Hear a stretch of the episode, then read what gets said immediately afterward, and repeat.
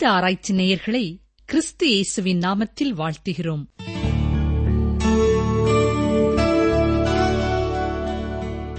அண்ட சராசரங்களை படைத்து எங்களை ஒவ்வொரு நாளும் வழிநடத்தி வருகிற எங்கள் அன்பின் பரமபிதாவே இந்த புதிய வாரத்திற்காக நாங்கள் தாழ்மையோடு முழு இதயத்தோடு உமக்கு நன்றி செலுத்துகிறோம் துதிக்கிறோம். கர்த்தாவி கர்த்தாவே ராஜாதி ராஜாவே நீர் பரிசுத்தர் நீர் பரிசுத்தர் நீர் பரிசுத்தர். நீர் சர்வ வல்லமையுள்ளவர். நீர் நேற்றும் இன்றும் என்றும் மாறாதவர். உம்மை வாழ்த்துகிறோம் உம்மை வணங்குகிறோம் உமை மகிமைப்படுத்துகிறோம் ராஜா. நீர் எங்களை நேசிப்பதற்காக உமக்கு ஸ்தோத்திரம் உமக்கு ஸ்தோத்திரம் உமக்கு ஸ்தோத்திரம் செலுத்துகிறோம். எங்களுடைய பாவங்களுக்கான தண்டனையை ஏற்றுக்கொள்ளும்படியாய் இயேசு கிறிஸ்துவை இந்த உலகத்திலே நீர் அனுப்பி கொடுத்தீரே. உமக்கு நன்றி செலுத்துகிறோமை துதிக்கிறோமை ஸ்தோத்திரிக்கிறோம். உம்முடைய அன்பை இந்த உலகத்திலே நீர் வெளிப்படுத்தியதைப் போல உம்முடைய பிள்ளைகளாகி நாங்களும் வாழ்க்கையின் ஒவ்வொரு சூழ்நிலைகளிலேயும் உம்முடைய அன்பை விளங்க பண்ண நீர் எங்களுக்கு கிருவை தர வேண்டும் என்று சொல்லி நாங்கள் ஜெபிக்கிறோம். அன்பு தணிந்து போகும் காலம் வரும் என்று சொல்லி நீர் வேதத்திலே சொல்லியிருக்கிறீர். இந்நாட்களிலேயும் அப்படிப்பட்ட காலங்களுக்குள்ளே நாங்கள் கடந்து வந்து விட்டதை நாங்கள் உணர்கிறோம் ஐயா. குடும்ப உறவுகளிலே இருக்க வேண்டிய அன்பு இல்லை. கர்த்தர்தாமே ஒவ்வொரு குடும்பங்களிலேயும் உம்முடைய அன்பை ஊற்ற வேண்டும் என்று சொல்லி நாங்கள் செபிக்கிறோம். இந்த நிகழ்ச்சியை கேட்டுக்கொண்டிருக்கிற யார் யார்? உம்முடைய பிள்ளைகள் என்று நிச்சயம் உள்ளவர்களாய் உமக்குள்ளே நிலைத்திருக்கிறார்களோ? அவர்கள் ஒவ்வொருடைய வாழ்க்கையிலேயும் உம்முடைய அன்பை நீர் பிரதிபலிக்க வேண்டும் என்று சொல்லி நாங்கள் செபிக்கிறோம். அவர்களுக்கு அருகில் இருக்கிற ஒவ்வொருவரோடும் அவருடைய உறவு அன்பு நிறைந்த உறவா இருக்க கர்த்தர் கட்டளையிட வேண்டும் என்று சொல்லி நாங்கள் செபிக்கிறோம் ஐயா. இந்த நாட்களிலேயும் வீட்டை விட்டு காணாமல் போனவர்களுக்காக நாங்கள் செபிக்கிறோம். சிறுவர்கள் வாலிபர்கள் பெரியவர்கள் ஒவ்வொரு குடும்பத்திலேயும் ஒவ்வொரு விதமான பிள்ளைகள் ஐயா குடும்பத்தை விட்டு கடந்து சென்று விட்டார்கள். எங்கே சென்றார்கள் என்பது தெரியவில்லை. அவர்களை தேடி ஏங்கிக் கொண்டிருக்கும் உள்ளங்களுக்காக நாங்கள் பாரத்தோடு செபிக்கிறோம். கர்த்தர்தாமே குடும்பத்தின் பிள்ளைகள் ஒவ்வொருவருக்கும் தேவையான உம்முடைய ஆறுதலையும் சமாதானத்தையும் தாரும். வீட்டை விட்டு கடந்து சென்ற பிள்ளைகள் சீக்கிரமாய் பத்திரமாய் சுகத்தோடு திரும்பி வர நீர் அருள் புரிய வேண்டும் என்று கேட்கிறோம். இன்று அவர்கள் எந்தெந்த இடங்களிலே இருந்தாலும் நீர் அவர்களை பாதுகாத்துக் கொள்ளும். எல்லா ஆபத்துகளுக்கும் தீமைகளுக்கும் மனிதர்களுடைய உபாய தந்திரங்களுக்கும் விலைக்கு காத்துக்கொள்ள வேண்டும் என்று சொல்லி நாங்கள் செபிக்கிறோம். அப்படியே தங்கள் பிள்ளைகள் கர்த்தரை விட்டு தூரமாய் வாழ்வதனாலே துக்கத்தோடு இருக்கிற பெற்றோருக்காக நாங்கள் செபிக்கிறோம் அப்பா. கர்த்தர் தாமே அந்த பிள்ளைகள் ஒவ்வொருவரையும் ரட்சிப்பின் அனுபவத்துக்குள்ளே வழிநடத்த வேண்டும் என்று சொல்லி நாங்கள் செபிக்கிறோம். தடவியாத அவர்களுமை கண்டுகொள்ள நீர் கிருபை தர வேண்டும் என்று சொல்லி நாங்கள் வேண்டிக் கொள்கிறோம் அவருடைய வாழ்க்கையிலே உம்மை அறியாமல் ஓடிக்கொண்டிருக்கிற ஓட்டத்தை நீர் தடுத்து நிறுத்தி உம்மை கண்டுகொள்ள கிருபை தர வேண்டும் என்று சொல்லி நாங்கள் செபிக்கிறோம். பெற்றோருடைய மன வருத்தம் மகிழ்ச்சியாய் மாறத்தக்கதாக கர்த்தர் பிள்ளைகளுடைய இருதயத்தை உமக்கு நேராய் திருப்பிக் கொள்ள வேண்டும் என்று சொல்லி நாங்கள் செபிக்கிறோம். இன்னமும் நீண்ட நாட்களாய் படுக்கையில இருப்பவர்களுக்காக நாங்கள் வேண்டிக் கொள்கிறோம். கர்த்தாவே அவர்களுக்கு நல்ல சுகத்தை தாரும் பலத்தை தாரும். கர்த்தர் அவர்களுடைய கரங்களை பிடித்து தூக்கி நிறுத்த வேண்டும் என்று சொல்லி நாங்கள் வேண்டிக் கொள்கிறோம். அவர்களை கரிசனையோடும் உண்மையான அன்போடும் கவனிக்கிற அருமையான குடும்பத்தின் அங்கத்தினர்களுக்காக நாங்கள் ஸ்தோத்திரம் செலுத்துகிறோம். தொடர்ந்து அந்த அன்பை தாருமையா தொடர்ந்து அவர்கள் செய்கிற பணிவிடை அவர்களுக்கு ஆசீர்வாதமாய் இருக்க வேண்டும் என்று சொல்லி நாங்கள் செபிக்கிறோம். அண்டவரே வெயிலின் அகோரத்தின் மத்தியிலே பற்பல இடங்களிலே வெயிலிலே அலைந்து தெரிந்து வியாபாரம் செய்கிற ஒவ்வொரு சகோதரனுக்காக சகோதரிக்காக நாங்கள் செபிக்கிறோம் ஒவ்வொரு நாளும் அவர்களுக்கு போதுமான வருமானம் கிடைக்க கிருவை தர வேண்டும் என்று சொல்லி நாங்கள் செபிக்கிறோம் கரும்பு சார் வியாபாரம் செய்கிறவர்களுக்காக நாங்கள் செபிக்கிறோம் இளநீர் வியாபாரம் செய்கிறவர்களுக்காக நாங்கள் செபிக்கிறோம் இன்னும் கோடை காலத்திலே வித்தியாசமான வியாபாரங்களிலே ஈடுபட்டு தங்கள் வாழ்க்கைக்கு வருமானத்தை தேடிக்கொள்ள அவர்கள் எடுக்கிற முயற்சிகளை கர்த்தர் அவர்களுக்கு ஆசீர்வதிக்க வேண்டும் என்று சொல்லி நாங்கள் செபிக்கிறோம் இந்த நாளிலேயும் தேசத்தின் பாதுகாவலுக்காய் பணி செய்ய தங்களை அர்ப்பணித்து இந்தியாவின் பல்பல இடங்களிலே ஆண்டவரே எப்பொழுதும் ஆயத்தமாயிருக்கிற அருமையான சகோதர சகோதரிகளுக்கு அவனுக்கு ஸ்தோத்திரம் ஸ்தோத்திரம் ஸ்தோத்திரம் செலுத்துகிறோம். அவர்களுடைய குடும்பங்களை கத்திர ஆசீர்வதிப்பீராக. அவர்கள் ஒவ்வொருவரும் உண்மை அறிந்து கொள்ள நீர் தர வேண்டும் என்று சொல்லி நாங்கள் செபிக்கிறோம். சிலருடைய வாழ்க்கையிலே குடும்பத்தை விட்டு அவர்கள் பிரிந்து இருக்க வேண்டிய சூழ்நிலையிலே இருக்கிறார்கள். கர்த்தர் தாமே குடும்பத்திற்கு போதுமானவராயிருந்து தலைவராயிருந்து குடும்பத்தின் பிள்ளைகளை பாவங்களுக்கும் சோதனைகளுக்கும் விலைக்கு காத்துக்கொள்ளும். ஆபத்துகளுக்கும் விபத்துகளுக்கும் விக்கிரகங்களுக்கு நீர் விலைக்கு காத்துக்கொள்ள வேண்டும் என்று சொல்லி நாங்கள் ஜெபிக்கிறோம். தகப்பனே இந்த நாட்களிலேயும் தேர்வு எழுதுகிற பிள்ளைகளுக்காக நாங்கள் ஜெபிக்கிறோம். கர்த்தர் தாமே அவர்களுக்கு தேவையான நல்ல ஞானத்தை தாரும் ஞாபக சக்தியை தாரும் கேள்வியை புரிந்து பதிலளிக்கக்கூடிய கிருபையை தாரும். படிப்பதற்காக எடுக்கிற முயற்சிகளை ஆசீர்வதித்தரலும் நல்ல ஞாபக சக்தியை தாரும். கருத்தோன்றி படிக்கக்கூடிய சூழ்நிலைகளை கர்த்தர் தர வேண்டும் என்று சொல்லி நாங்கள் செபிக்கிறோம் மேலும் இந்த நாட்களிலே ஒழுங்கு செய்யப்பட்டுக் கொண்டிருக்கிற திருமணங்களுக்காக உமக்கு ஸ்தோத்திரம் ஸ்தோத்திரம் ஸ்தோத்திரம் செலுத்துகிறோம். தகப்பனே ஒவ்வொரு திருமண உறவுகளும் உம்முடைய சித்தத்தின் மையத்தில் வைக்கப்பட வேண்டும் என்று கேட்கிறோம். உமக்கு சித்தமில்லாத உறவுகள் குடும்பங்களாய் மாறாதபடி கத்தர் காத்துக்கொள்ள வேண்டும் என்று சொல்லி நாங்கள் செபிக்கிறோம். உமக்கு பிரியமான சரியான தெரிந்தெடுப்புகளை செய்ய பெற்றோருக்கு தேவையான பரலோக ஞானத்தை தாரும். அந்த தேர்ந்தெடுப்பை செய்யும் உடைய பிள்ளைகளுக்கு நீர் கிருபையாய் இறங்கி உதவி செய்ய வேண்டும் என்று சொல்லி நாங்கள் செபிக்கிறோம். மேலும் இந்த நாட்களிலே விடுமுறை வேதாம பள்ளி ஊழியங்களுக்காக ஆயத்தப்படுகிற ஒவ்வொருவரையும் கத்தர் பேர் பேராய் ஆசீர்வதித்தரலும் அதற்காக கூடி ஜெபிக்கிற ஜெப நேரங்களை கத்தர் ஆசீர்வதிப்பீராக. ஒவ்வொரு மையங்களிலேயும் சரியான ஆசிரியர்கள் ஆசிரியர்கள் கிடைக்க கர்த்தர் கிருபையை தாரும். தங்கள் விடுமுறை நாட்களை பயனுள்ள வகையிலை செலவு செய்யும்படியாய் இந்த சிறுவர் ஊழியத்திற்கென்று அநேகர் தங்களை அர்ப்பணித்துக் கொள்ள கர்த்தர் அனுக்கிரகம் பண்ண வேண்டும் என்று சொல்லி நாங்கள் செபிக்கிறோம் அவர்களை தவறான பாதையிலே திருப்பிவிடும் நோக்கமுள்ளவர்களை கர்த்தர் பொறுப்பெடுத்துக் கொள்ள வேண்டும் என்று சொல்லி நாங்கள் செபிக்கிறோம் அப்பா. இந்த நாட்களிலேயும் குழந்தை பேருக்காக மருத்துவமனையில இருக்கிற சகோதரிகளுக்காக நாங்கள் செபிக்கிறோம்.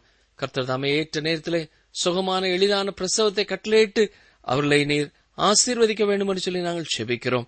இந்த நாளிலேயும் இந்த வாரத்திலேயும் தங்கள் பிறந்த நாட்களையும் தங்கள் திருமண நாட்களையும் நினைவு கூறுகிற ஒவ்வொருவரையும் நீர் பேர் பேராய் ஆசீர்வதித்தலும் அவர்கள் இந்த வாரத்திலேயும் கற்றுக்கொள்ளப் போகிற உம்முடைய வசனங்கள் அவருடைய தனிப்பட்ட வாழ்க்கைக்கு பயனுள்ளதா இருக்க வேண்டும் என்று சொல்லி நாங்கள் செபிக்கிறோம். இந்த ஆண்டிலே மேலும் அதிகமாய் உம்மை குறித்து அறிந்து கொள்ளவும் மேலும் அதிகமாய் உமக்கு தங்களை அர்ப்பணித்து வாழும் தேவரீர் அனுக்கிரகம் பண்ணும். இன்னும் பற்பலவிதமான தேவையோடு கவலையோடு துக்கத்தோடு உம்முடைய சமூகத்திலே உம்முடைய முகத்தை நோக்கி பார்த்து கொண்டிருக்கிற எங்களுடைய நேயர்கள் ஒவ்வொருவரும் உடைய சமூகத்திலே நாங்கள் நினைவு கூறுகிறோம். ஒவ்வொருவருடைய அவசியங்களும் உமக்கு தெரியும் அப்பா.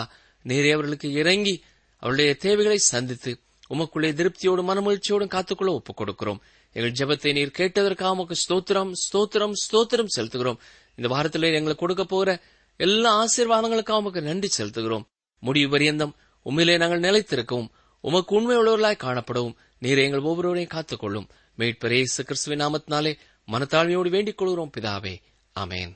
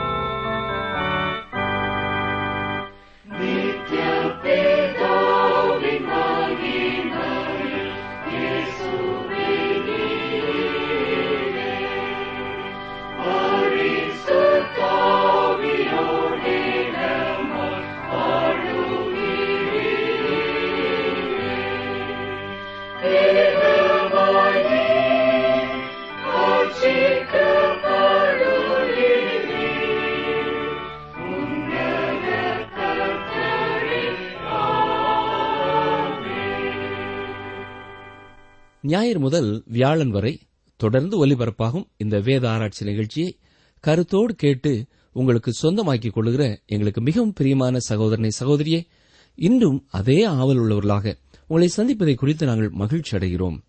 இன்று முதல் நாம் இரண்டு தெசலோனிக்க நிருபத்தை கற்றுக்கொள்ளப் போகிறோம். இன்று முதல் அடுத்த ஞாயிறு வரை தொடர்ச்சியாக இதை நாம் கற்றுக்கொள்வோம். தெசலோனிக்க பட்டணத்தில் வாழ்ந்த விசுவாசிகளுக்கு எழுதப்பட்ட இந்த இரண்டாவது நிருபம் கிறிஸ்துவுக்கு பின் ஐம்பத்தி இரண்டு அல்லது ஐம்பத்தி மூன்றாவது ஆண்டில் எழுதப்பட்டிருக்க வேண்டும். அங்கிருந்த விசுவாசிகள் இன்னமும் கிறிஸ்தவ வாழ்க்கையிலே மிகவும் குழந்தைகளாயிருந்தார்கள் பௌல போஸ்தலனிடத்திலிருந்து அவர்கள் பெற்றுக்கொண்ட முதல் கடிதம் அவர்கள் வாழ்க்கையிலே இன்னும் சில கேள்விகளை எழுப்பியது. அந்த கேள்விக்கான பதிலைத்தான் பவுல் இந்த இரண்டாவது நிறுவத்திலே எழுதியிருக்கிறார்.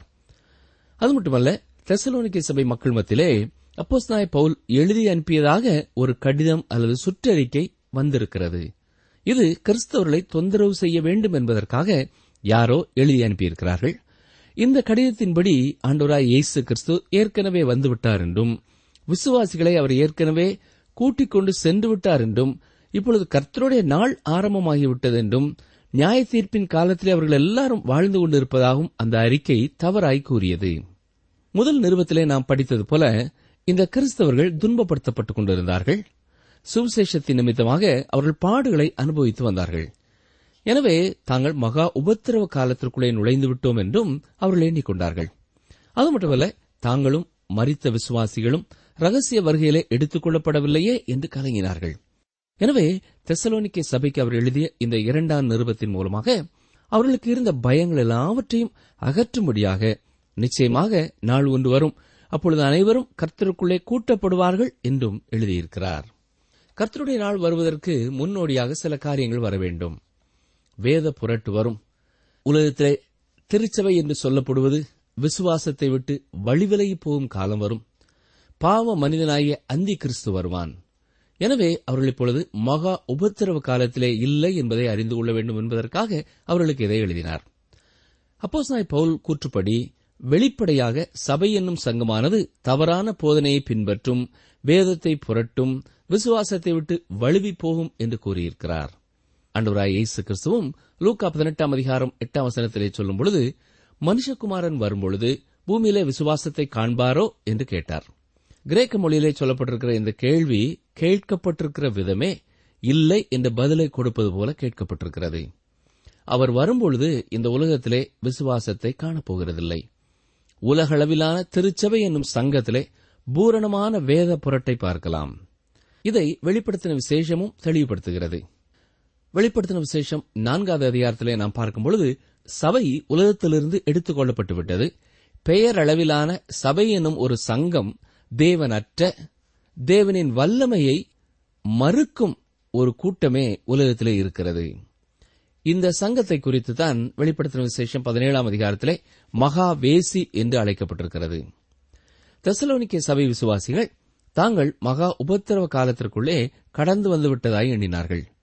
அந்த காலம் முதல் விசுவாசிகள் துன்பப்படுத்தப்படும் காலங்கள் எல்லாவற்றிலேயும் மக்கள் தங்கள் மகா உபத்திரவத்தின் காலத்தின் வழியாய் கடந்து வருவதாய் எண்ணினார்கள். உதாரணமாக இரண்டாம் உலகப் போரின் சமயத்திலே பல கர்த்தருடைய ஊழியர்கள் அவ்வண்ணமாகவே எண்ணியிருக்கிறார்கள்.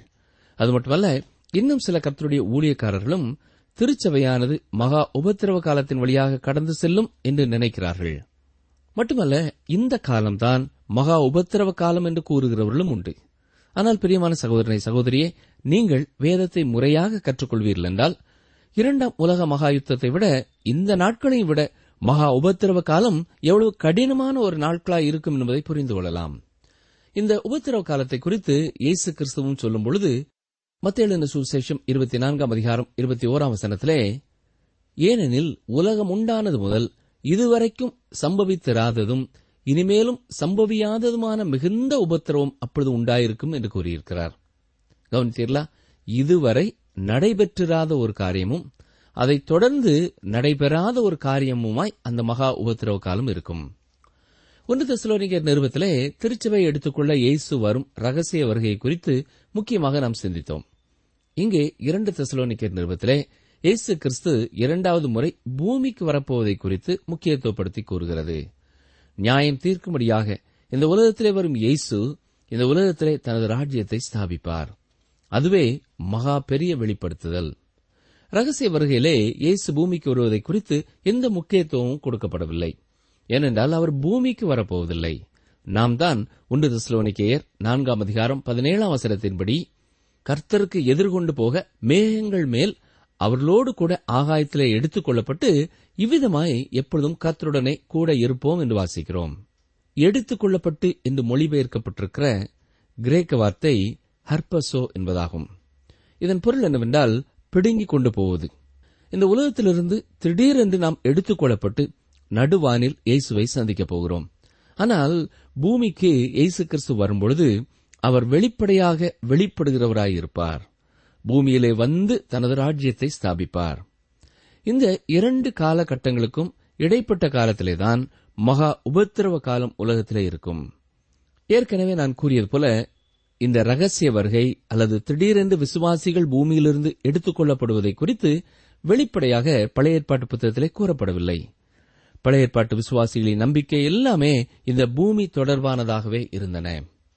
மேசியா இந்த பூமிக்கு வந்து தங்களுக்கு ஒரு ராஜ்யத்தை ஸ்தாபிப்பார் என்றுதான் எதிர்பார்த்திருந்தார்கள். அப்பொழுது பூமியே ஒரு பரலோகம் போல காணப்படும். பல வேத பண்டிதர்கள் இந்த காரியங்களை மிக குழப்பமானதாக்கி விடுகிறார்கள். ஆனால் அண்டவராய் இயேசு கிறிஸ்து கூறிய பரலோக ராஜ்யம் பூமியிலே பரலோகத்தின் ஆட்சி காணப்படுவதை குறித்தே கூறப்பட்டிருக்கிறது. ஏனென்றால் எய்சு கிறிஸ்து பூமியில் இருக்கும் பொழுது இந்த பூமியே ஒரு பரலோகமாக போகிறது. இந்த இரண்டு திசலோனிக்கிய நிறுவத்தை நாம் கவனமாய் பார்ப்போம் என்றால் முதல் இரண்டு வசனங்களிலே ஒரு முகவுரையை பார்க்கிறோம். பின்னர் முதலாம் அதிகாரம் மூன்று முதல் ஏழாம் வசனம் வரை விசுவாசிகளின் துன்பப்படுத்தப்படுதலை குறித்தும் அதன் கனிகளை குறித்தும் வாசிக்கிறோம். இரண்டு தெசலோனிக்கேயர் முதலாம் அதிகாரம் எட்டு முதல் பன்னிரெண்டாம் வசனம் வரை கிறிஸ்து வரும்பொழுது எப்படி துன்மார்க்கர் நியாயம் தீர்க்கப்படுவார்கள் என்று கூறுகிறார். இரண்டு தெசலோனிக்கேயர் இரண்டாம் அதிகாரம் முதல் பனிரெண்டு வசனங்களிலே கிறிஸ்துவின் வருகை தொடர்பாக இந்த உலகத்திலே நடைபெறும் சம்பவங்களை குறித்து பேசுகிறார். இரண்டாம் அதிகாரம் முதலாம் வசனத்திலே நாம் பார்ப்பது போல முதலாவது விசுவாசிகள் எடுத்துக் கொள்ளப்படுவார்கள். பின்னர் இரண்டு முதல் ஐந்தாம் வசனம் வரை உள்ள பகுதியிலே எப்படி கர்த்தருடைய நாள் தொடர்ந்து வருகிறது என்றும் அதற்கு சற்று முன் பாவியாகிய மனிதன் அல்லது அந்தி கிறிஸ்து தோன்றுவதை குறித்தும் அந்நாட்களிலே உலகத்திலே இருக்கும் சபை எப்படி விசுவாசமற்றதாய் போய்விடும் என்பதை குறித்தும் கூறுகிறார். மேலும் இரண்டாம் அதிகாரம் ஆறு முதல் எட்டு வசனங்களிலே கேட்டின் மகனாகிய பாவ மனுஷன் எப்படி தடை செய்யப்படுவான் என்றும் பரிசுத்தாவியானவரின் செயல்பாட்டை குறித்து கூறுகிறார். மேலும் இரண்டு தெசலோனிக்கேயர் இரண்டாம் அதிகாரம் ஒன்பது முதல் பன்னிரண்டு வசனங்களிலே கேட்டின் மகன் மகா உபத்திரவ காலத்திலே எப்படி வெளிப்படுவான் என்பதை குறித்து பார்க்கிறோம். மட்டுமல்ல இரண்டு தெசலோனிக்கேயர் இரண்டாம் அதிகாரம் பதிமூன்று முதல் மூன்றாம் அதிகாரம் பதினெட்டாம் வசனம் வரை உள்ள பகுதியை பார்ப்போம் என்றால் விசுவாசிகள் எப்படி கர்த்தருடைய வார்த்தையிலே உறுதியாய் தரித்திருக்க வேண்டும் என்றும் எப்படி தங்கள் நடக்கையிலே ஜாக்கிரதை உள்ளவர்களாய் இருக்க வேண்டும் என்றும் எப்படி கர்த்தருக்காக செயல்படுவதிலே கருத்துள்ளவர்களாக இருக்க வேண்டும் என்றும் கூறியிருக்கிறார். இப்பொழுது நாம் இரண்டு தெசலோனிக்கர் முதலாம் அதிகாரத்திற்குள்ளே கடந்து செல்வோம். முதலாம் வசனம் வாசிக்கிறேன். பவுலும் சில்வானும் தீமோத்தேயும் நம்முடைய பிதாவாகிய தேவனுக்குள்ளும் கர்த்தரா இயேசு கிறிஸ்துவுக்குள்ளும் இருக்கிற தெசலோனிக்கேர் சபைக்கு எழுதுகிறதாவது. அப்போஸ் நாய் பவுல் கொடுக்கும் இந்த வாழ்த்துச் செய்தியானது வேதாந்த சித்தாந்தங்களை சரியாக அறிந்த ஒரு சபையும் ஆவிக்குரிய சபையுமாக இருப்பதனாலே தனது வழக்கமான வாழ்த்துதல்களை அவர்களுக்கு தெரியப்படுத்துகிறார். அப்போஸ் நாய் பவுல் கொடுக்கும் இந்த வாழ்த்துச் செய்தியை கவனிப்பீர்கள் என்றால் வேத சித்தாந்தங்களை சரியாய் அறிந்த ஒரு சபையும் ஆவிக்குரிய ஒரு சபையுமாக அது இருந்தபடியினாலே தனது வழக்கமான வாழ்த்துதல்களை அவர்களுக்கு தெரியப்படுத்துகிறார். தனது வாழ்த்துதலை கூறும்பொழுது இங்கே சீலாவின் பெயரையும் தீமோத்தேயுவின் பெயரையும் சேர்த்து எழுதுகிறார். சில்வான் என்பது சீலாவைத்தான் குறிக்கிறது. சுவிசேஷத்தின் நிமித்தமாக பவுல் சீலா தீமோத்தேயு மூன்று பேரும் பட்ட பாடுகள் பிரயாசங்கள் அநேகமாயிருக்கிறது. பவுலும் சீலாவும் பிலிப்பி பட்டணத்திலே சிறையிலே இருந்தார்கள். பவுல் சீலா தீமோத்தேயு மூவருமாக இணைந்துதான் தெசலோனிக்க பட்டணத்திற்கு சென்றார்கள். பின்னர் பௌலப்போஸ்தலன் அவர்களை விட்டுச் செல்ல வேண்டியதிருந்தது அவர்களுக்காக அத்தேனே பட்டணத்திலே அவர் காத்திருந்தார். அவர்கள் அங்கே வந்து சேராததால் அவர் கொரிந்து பட்டணத்திற்கு சென்றார். அங்கேதான் இறுதியாக தீமோத்தேயும் சீலாவும் பவுலை வந்து பார்த்தார்கள். அந்த குறிப்பிட்ட காலகட்டத்திலேதான் தெசலோனிக்க பட்டண மக்களுக்கு இருந்த கேள்விகளுக்கான பதிலை முதல் நிருபமாய் எழுதி அனுப்பியிருந்தார். போலபோசலன் தெசலோனிக்க திருச்சபை மக்களுக்கு இந்த இரண்டாவது கடிதத்தை எழுதிய பொழுது தனக்கு அருமையாக இருந்த இரண்டு ஊழியர்களின் பெயர்களையும் இணைத்தே அவர் பேசுகிறார். ஏற்கனவே நாம் பார்த்தோம் பௌலபோசலன் தன்னோடு இணைந்து வேலை செய்கிறவர்களை தனக்கு இணையானவர்களாகவே பாவித்தாரே ஒழிய தனக்கு உதவியாளராகவோ தனக்கு கீழே வேலை செய்கிறவர்களாகவோ ஒருபொழுதும் அவர் எண்ணவில்லை. இது பௌலப்போஸ்தலனுடைய உயர்ந்த குணநலனை நமக்கு வெளிப்படுத்துகிறது. சில இடங்களிலே உதவி ஊழியர்களை சில போதகர்கள் மிகவும் துன்பப்படுத்துவதை குறித்து கூட நான் கேள்விப்பட்டிருக்கிறேன். ஆனால் பவுல் தீமோத்தேவையும் சீலாவையும் தன்னோடு இணைத்து கூறியது மட்டுமல்ல அவர்களை சிறந்த ஊழியர்களாக்கியும் இருக்கிறார். ஒரு காலத்திலே பெருமை நிறைந்த பரிசெயனாய் இருந்த சவுல் கர்த்தரா இயேசு கிறிஸ்துவின் ஊழியனாக ஒரு அப்போஸ்தலனாக மிகவும் தாழ்மை நிறைந்த ஒருவராய் மாற்றம் பெற்றிருக்கிறார். தெசலுனிக்க சபைக்கு எழுதுகிறதாவது என்று சொல்லும்பொழுது அந்த தெசலோனிக்கே பட்டணத்தில் இருந்த சபைக்கு அவர் எழுதுகிறார். இந்த சபை எப்படிப்பட்ட சபையா இருந்தது? தேவனுக்குள்ளும் கர்த்தராய் இயேசு கிறிஸ்துவுக்கு உள்ளும் இருக்கிற ஒரு சபையாய் இருந்தது. பரிசுத்தாவியானவரை குறித்து பவுலிங்கே எழுதவில்லையே என்று ஒருவேளை நீங்கள் கேட்கலாம். தெசலோனிக்க சபை மக்களுடைய வாழ்க்கையிலே பரிசுத்தாவியானவரின் நிறைவு எல்லாரும் காணக்கூடிய ஒன்றாய் இருந்திருக்க வேண்டும். அவர்களுக்குள் அவ்வாறு தங்கியிருந்த பரிசுத்தாவியானவரே அவர்கள் அழைக்கப்பட்ட உயர்வான அழைப்பிற்கு பாத்திரவான்களாய் நடக்கும்படியாக இந்த உலகத்திலே தங்கள் வாழ்க்கையிலே கிறிஸ்துவின் வாழ்க்கையை பிரதிபலிக்கிறதாகவும் இருந்தன. என்றாலும் அவர்களுடைய நிலைமை பிதாவாகிய தேவனுக்குள்ளும் கர்த்தராகிய இயேசு கிறிஸ்துவுக்குள்ளும் இருந்தது. இதன் பொருள் என்ன? இயேசுவின் தெய்வீகத்தை குறித்து பவுல் அவர்களுக்கு மிக தெளிவாய் கற்றுக் கொடுத்திருக்கிறார். இயேசு கிறிஸ்து தேவனுடைய ஒரே பேரான குமாரன் என்பதை குறித்த எந்த சந்தேகமும் பௌலப்போஸ்தலனுடைய இருதயத்தில் எழும்பவில்லை. தமஸ்கு சாலையிலே கீழே விழுந்து கிடந்த பொழுதே அண்டவரே நீர் யார் என்று கேட்ட கேள்விக்கு அவன் பெற்றுக்கொண்ட பதில் அத்தனை சந்தேகங்களையும் நித்திய காலமாய் நீக்கிவிட்டது என்று கூறலாம். யோவான் எழுதின சுசேஷம் பத்தாம் அதிகாரம் இருபத்தி ஏழாம் வசனம் முதல் இருபத்தி ஒன்பதாம் வசனம் வரை உள்ள பகுதியை சற்றே கவனியுங்கள். என் ஆடுகள் என் சத்தத்திற்கு செவி கொடுக்கிறது. நான் அவைகளை அறிந்திருக்கிறேன். அவைகள் எனக்கு பின் செல்கிறது. நான் அவைகளுக்கு நித்திய ஜீவனை கொடுக்கிறேன்.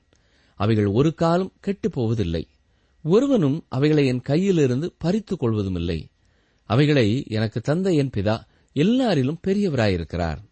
அவைகளை என் பிதாவின் கையிலிருந்து பறித்துக் கொள்ள ஒருவனாலும் கூடாது. இரண்டு தெசலோனிக்கேயர் முதலாம் அதிகாரம் முதலாம் வசனத்திலே தெய்வத்தின் இரண்டு கரங்களை நாம் பார்க்கிறோம் என்று கூறலாம். பிதாவாகிய தேவனும் குமாரனாய் இயேசு கிறிஸ்துவும். இதுதான் ஒரு திருச்சபை இருக்கும் நிலைமை. பிதாவாகிய தேவனுக்குள்ளும் கர்த்தராய் இயேசு கிறிஸ்துவுக்குள்ளும் இருக்கிறது. ஆம் பிரியமானுள்ளே ஒரு திருச்சபையை குறித்த முக்கியமான காரியம் அந்த திருச்சபைக்கு கொடுக்கப்பட்டிருக்கிற பெயர் அல்ல. உங்கள் திருச்சபை எந்த இடத்திலே இருக்கிறது என்பது முக்கியமானதல்ல. பிதாவாகிய தேவனுக்குள்ளும் கர்த்தரா இயேசு கிறிஸ்துவுக்குள்ளும் இருக்கிறதா என்பதுதான் முக்கியமானது. நீங்களும் உங்களோடு மற்ற விசுவாசிகளும் உண்மையாகவே கிறிஸ்து இயேசுக்குள் இருக்கிறீர்களா? அதுதான் மிக மிக முக்கியமானது. உண்மையான விசுவாசிகளுக்குள்ளே பரிசுத்த ஆவியானவர் வாசம் பண்ணுகிறார். அந்த பரிசுத்த ஆவியானவரின் வல்லமையை தங்களை சுற்றியிருக்கிற மக்களுக்கு முன் தங்கள் வாழ்க்கையிலே விசுவாசிகள் வெளிப்படுத்த முடியும். தங்கள் குடும்பத்திலே அவர்கள் அதை வெளிப்படுத்த முடியும். தங்கள் சமுதாயத்திலே அதை அவர்கள் வெளிப்படுத்த முடியும். தனது முகவரையிலே இந்த சத்தியத்தை தான் பவுல் இவ்வண்ணமாய் கூறியிருக்கிறார்.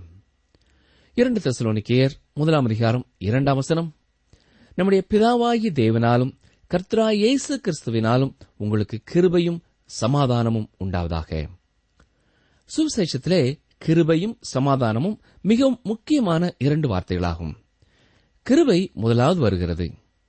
நீங்கள் தேவனுடைய கிருபையை அனுபவிக்கிறீர்கள் என்றால் அதன் பொருள் என்ன? நீங்கள் ரட்சிக்கப்பட்டிருக்கிறீர்கள். இதைத்தான் பவுல் எபேசு சபையாருக்கு எழுதும்பொழுது இவ்விதமாக எழுதியிருக்கிறார். எபேசியர் இரண்டாம் அதிகாரம் எட்டாம் ஒன்பதாம் வசனங்களை வாசிக்கிறேன். கிருபையினாலே விசுவாசத்தை கொண்டு ரட்சிக்கப்பட்டீர்கள். இது உங்களால் உண்டானதல்ல. இது தேவனுடைய ஈவு. ஒருவரும் பெருமை பாராட்டாதபடிக்கு இது கிரியைகளினால் உண்டானதல்ல.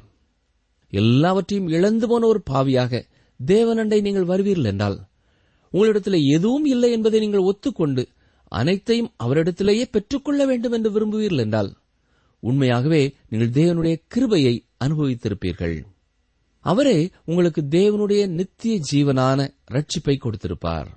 நாம் ஒரு வெகுமதியை பெற்றுக் கொள்வதற்காக எந்த செயலையும் செய்ய முடியாது. வெகுமதி ஒரு மனிதன் சம்பாதிப்பதல்ல இலவசமாக பெற்றுக்கொள்வது. நீங்கள் ஒரு அருமையான ஓய்வு நாள் பள்ளி மாணவனாக மாணவியாக இருந்ததற்காக தேவன் உங்களை தட்டி கொடுத்து உங்களுக்கு ரட்சிப்பை கொடுக்கவில்லை. ரட்சிப்பு என்பது தேவனே இலவசமாய் உங்களுக்கு கொடுப்பது. மற்றபடி நரகத்தை நோக்கி போய்க் கொண்டிருக்கும் பாவிகளாயிருக்கிறோம் நித்திய நித்தியமாக தேவனை விட்டு பிரிக்கப்பட்டவர்களாயிருக்கிறோம் ஆனால் இலவசமாக அவர் நமக்கு தரும் ஒரு நித்திய வாழ்க்கைதான் ரட்சிப்பு எனும் வெகுமதி. அடுத்ததாக சமாதானம் என்கிற வார்த்தையை பார்க்கிறோம். நீங்கள் தேவனுடைய கிருபையை அனுபவித்திருப்பீர்கள் என்றால் அவர் தரும் சமாதானத்தை குறித்தும் அறிந்திருப்பீர்கள். சமாதானத்திற்கு ஒருவர் கொடுக்கும் விளக்கம் என்ன தெரியுமா? இந்த உலகத்திலே இரவிலே நீங்கள் நித்திரை செய்யும்படியாக உங்களுக்கு கொடுக்கப்படும் மிக மென்மையான தலையணையே சமாதானம் என்று கூறுகிறார்கள். இந்த சமாதானம் எப்பொழுது உங்களுக்கு வரும் தெரியுமா? எப்பொழுது உங்கள் பாவங்கள் மன்னிக்கப்பட்டு விட்டது என்பதை நீங்கள் உணர்கிறீர்களோ அப்பொழுது இந்த சமாதானம் உங்கள் உள்ளத்தை ஆட்சி செய்கிறது. நீங்கள் அனுபவிக்கும் வேறு ஏதோ ஒரு உணர்வல்ல அந்த சமாதானம். மனோ தத்துவ வைத்தியர் ஒருவர் உங்களிடத்தில் பேசினபடினாலே உங்களுக்கு உண்டாகும் ஒரு சமாதானம் அல்ல. இயற்கைக்கு அப்பாற்பட்ட ஒருவரிடத்திலிருந்து உங்களுக்கு வரும் சமாதானம். பிதாவாகிய தேவனிடத்திலிருந்தும் குமாரனாகிய இயேசு கிறிஸ்துவனிடத்திலிருந்தும் வரும் சமாதானம் அது. ஒருவேளை இன்று உங்களுக்கு அந்த சமாதானம் இல்லை என்று கூறுவீர்கள் என்றால் நீங்களும் அந்த சமாதானத்தை பெற்றுக் கொள்ளலாம் ஏனென்றால் இது தேவன் கொடுக்கும் ஒரு வெகுமதி. இது முற்றிலும் இலவசம் பிரியமானவர்களே அன்றுவரே நான் ஒரு பாவி. என்னை மன்னியும். எனக்காக இயேசு சிலுவையிலே மறித்ததற்காக நன்றி செலுத்துகிறேன் என்று கூறி அவர் அண்டை வரும் ஒவ்வொருவருக்கும் தேவன் கொடுக்கும் ஆழமான அர்த்தமுள்ள சமாதானம் அது. நிகழ்ச்சியை கேட்டுக்கொண்டிருக்கிற எனக்கு அருமையான சகோதரனே எனக்கு பிரியமான ஐயா அம்மா இந்த சமாதானத்தை நீங்கள் பெற்றுவிட்டீர்களா? சமாதானத்தை பெற்றுக்கொள்ள வேண்டும் என்றால் முதலாவது நீங்கள் கிருபையை பெற்றுக்கொள்ள வேண்டும். கிருபையை பெற்றுக்கொள்ள வேண்டும் என்றால் உங்களிலே எந்த தகுதியும் இல்லை எந்த திறமையும் இல்லை நீங்கள் ஒன்றுமில்லை நீங்கள் எதற்கும் பயனற்றவர்கள் நித்திய அழிவை நோக்கி போய்க் கொண்டு இருக்கிறவர்கள் தான் என்பதை நீங்கள் ஒத்துக்கொள்ள வேண்டும். உங்கள் பாவத்திற்கான தண்டனையை இயேசு சிலுவையில சுமந்து தீர்த்து விட்டதை நீங்கள் விசுவாசிக்க வேண்டும். தேவனிடத்திலே உங்கள் பாவங்களை நீங்கள் அறிக்கை செய்ய வேண்டும். இயேசுவே என்னுடைய இரட்சகர் என்பதை நீங்கள் ஒத்துக்கொள்ள வேண்டும். இயேசுவே என்னுடைய மீட்பர் என்று நீங்கள் விசுவாசியுங்கள். அப்பொழுது அவரே உங்களை தமது சொந்த பிள்ளையாக ஏற்றுக்கொண்டு தமது கிருபையினாலே இலவசமாய் உங்களை ரட்சித்து அதன் முத்திரையான சமாதானத்தையும் அருளி செய்வார். இதுவரை அப்படிப்பட்ட ஒரு தீர்மானத்தை நீங்கள் செய்யாதவர்களாய் இருப்பீர்கள் என்றால் இப்பொழுது நீங்கள் எந்த இடத்துல இருந்தாலும் சரி உங்கள் உள்ளம் ஆண்டவருக்கு தெரியும். இப்பொழுது என்னோடு சேர்ந்து நான் சொல்ல சொல்ல இந்த ஜெபத்தை கருத்தை உணர்ந்தவர்களாய் ஏறெடுக்க உங்களை அன்போடு கேட்டுக்கொள்கிறேன். ஜபிப்போமா? நான் சொல்ல சொல்ல என்னோடு சொல்லுங்கள். எங்களை நேசிக்கிற எங்கள் அன்பின் ஆண்டவரே நானும் எந்த நம்பிக்கையும் அற்றவனாய் இந்த உலகத்திலே வாழுகிறேன் என்பதை ஒத்துக்கொள்கிறேன் நித்திய அழிவை நோக்கி நான் போய்க் கொண்டிருக்கிற உண்மையை நான் புரிந்து கொண்டேன். நானும் ஒரு பாவி ஐயா. நீர் விரும்பத்தக்க எந்த நன்மையும் என்னிலே இல்லை. நீர் என்னுடைய பாவத்திற்காக சிலுவேலை மறித்ததை நான் அறிந்து கொண்டேன். எனக்காகவும் நீர் பாடுபட்டீர் என்பதை நான் விசுவாசிக்கிறேன். என்னை பூரணமாய் உமக்கு அடிமையாக தருகிறேன். என் பாவங்களை எனக்கு மன்னியும். நித்திய ஜீவனின் நிச்சயத்தை எனக்கு தாரும். நீர் தந்திருக்கிற மகா பெரிய கிருபைக்காக உமக்கு ஸ்தோத்திரம். இந்த கிருபையை நான் விசுவாசித்து ஏற்றுக்கொண்ட எனக்கும் உலகம் கொடுக்க முடியாத உலகம் எடுக்க முடியாத அர்த்தமுள்ள ஆழமான சமாதானத்தை தாரும். நீர் அப்படி எனக்கு தருவதற்காக உமக்கு நன்றி செலுத்துகிறேன். உமை துதிக்கிறேன். இயேசு கிறிஸ்துவின் நாமத்தினாலே வேண்டிக் கொள்கிறேன் பிதாவே. ஆமேன்.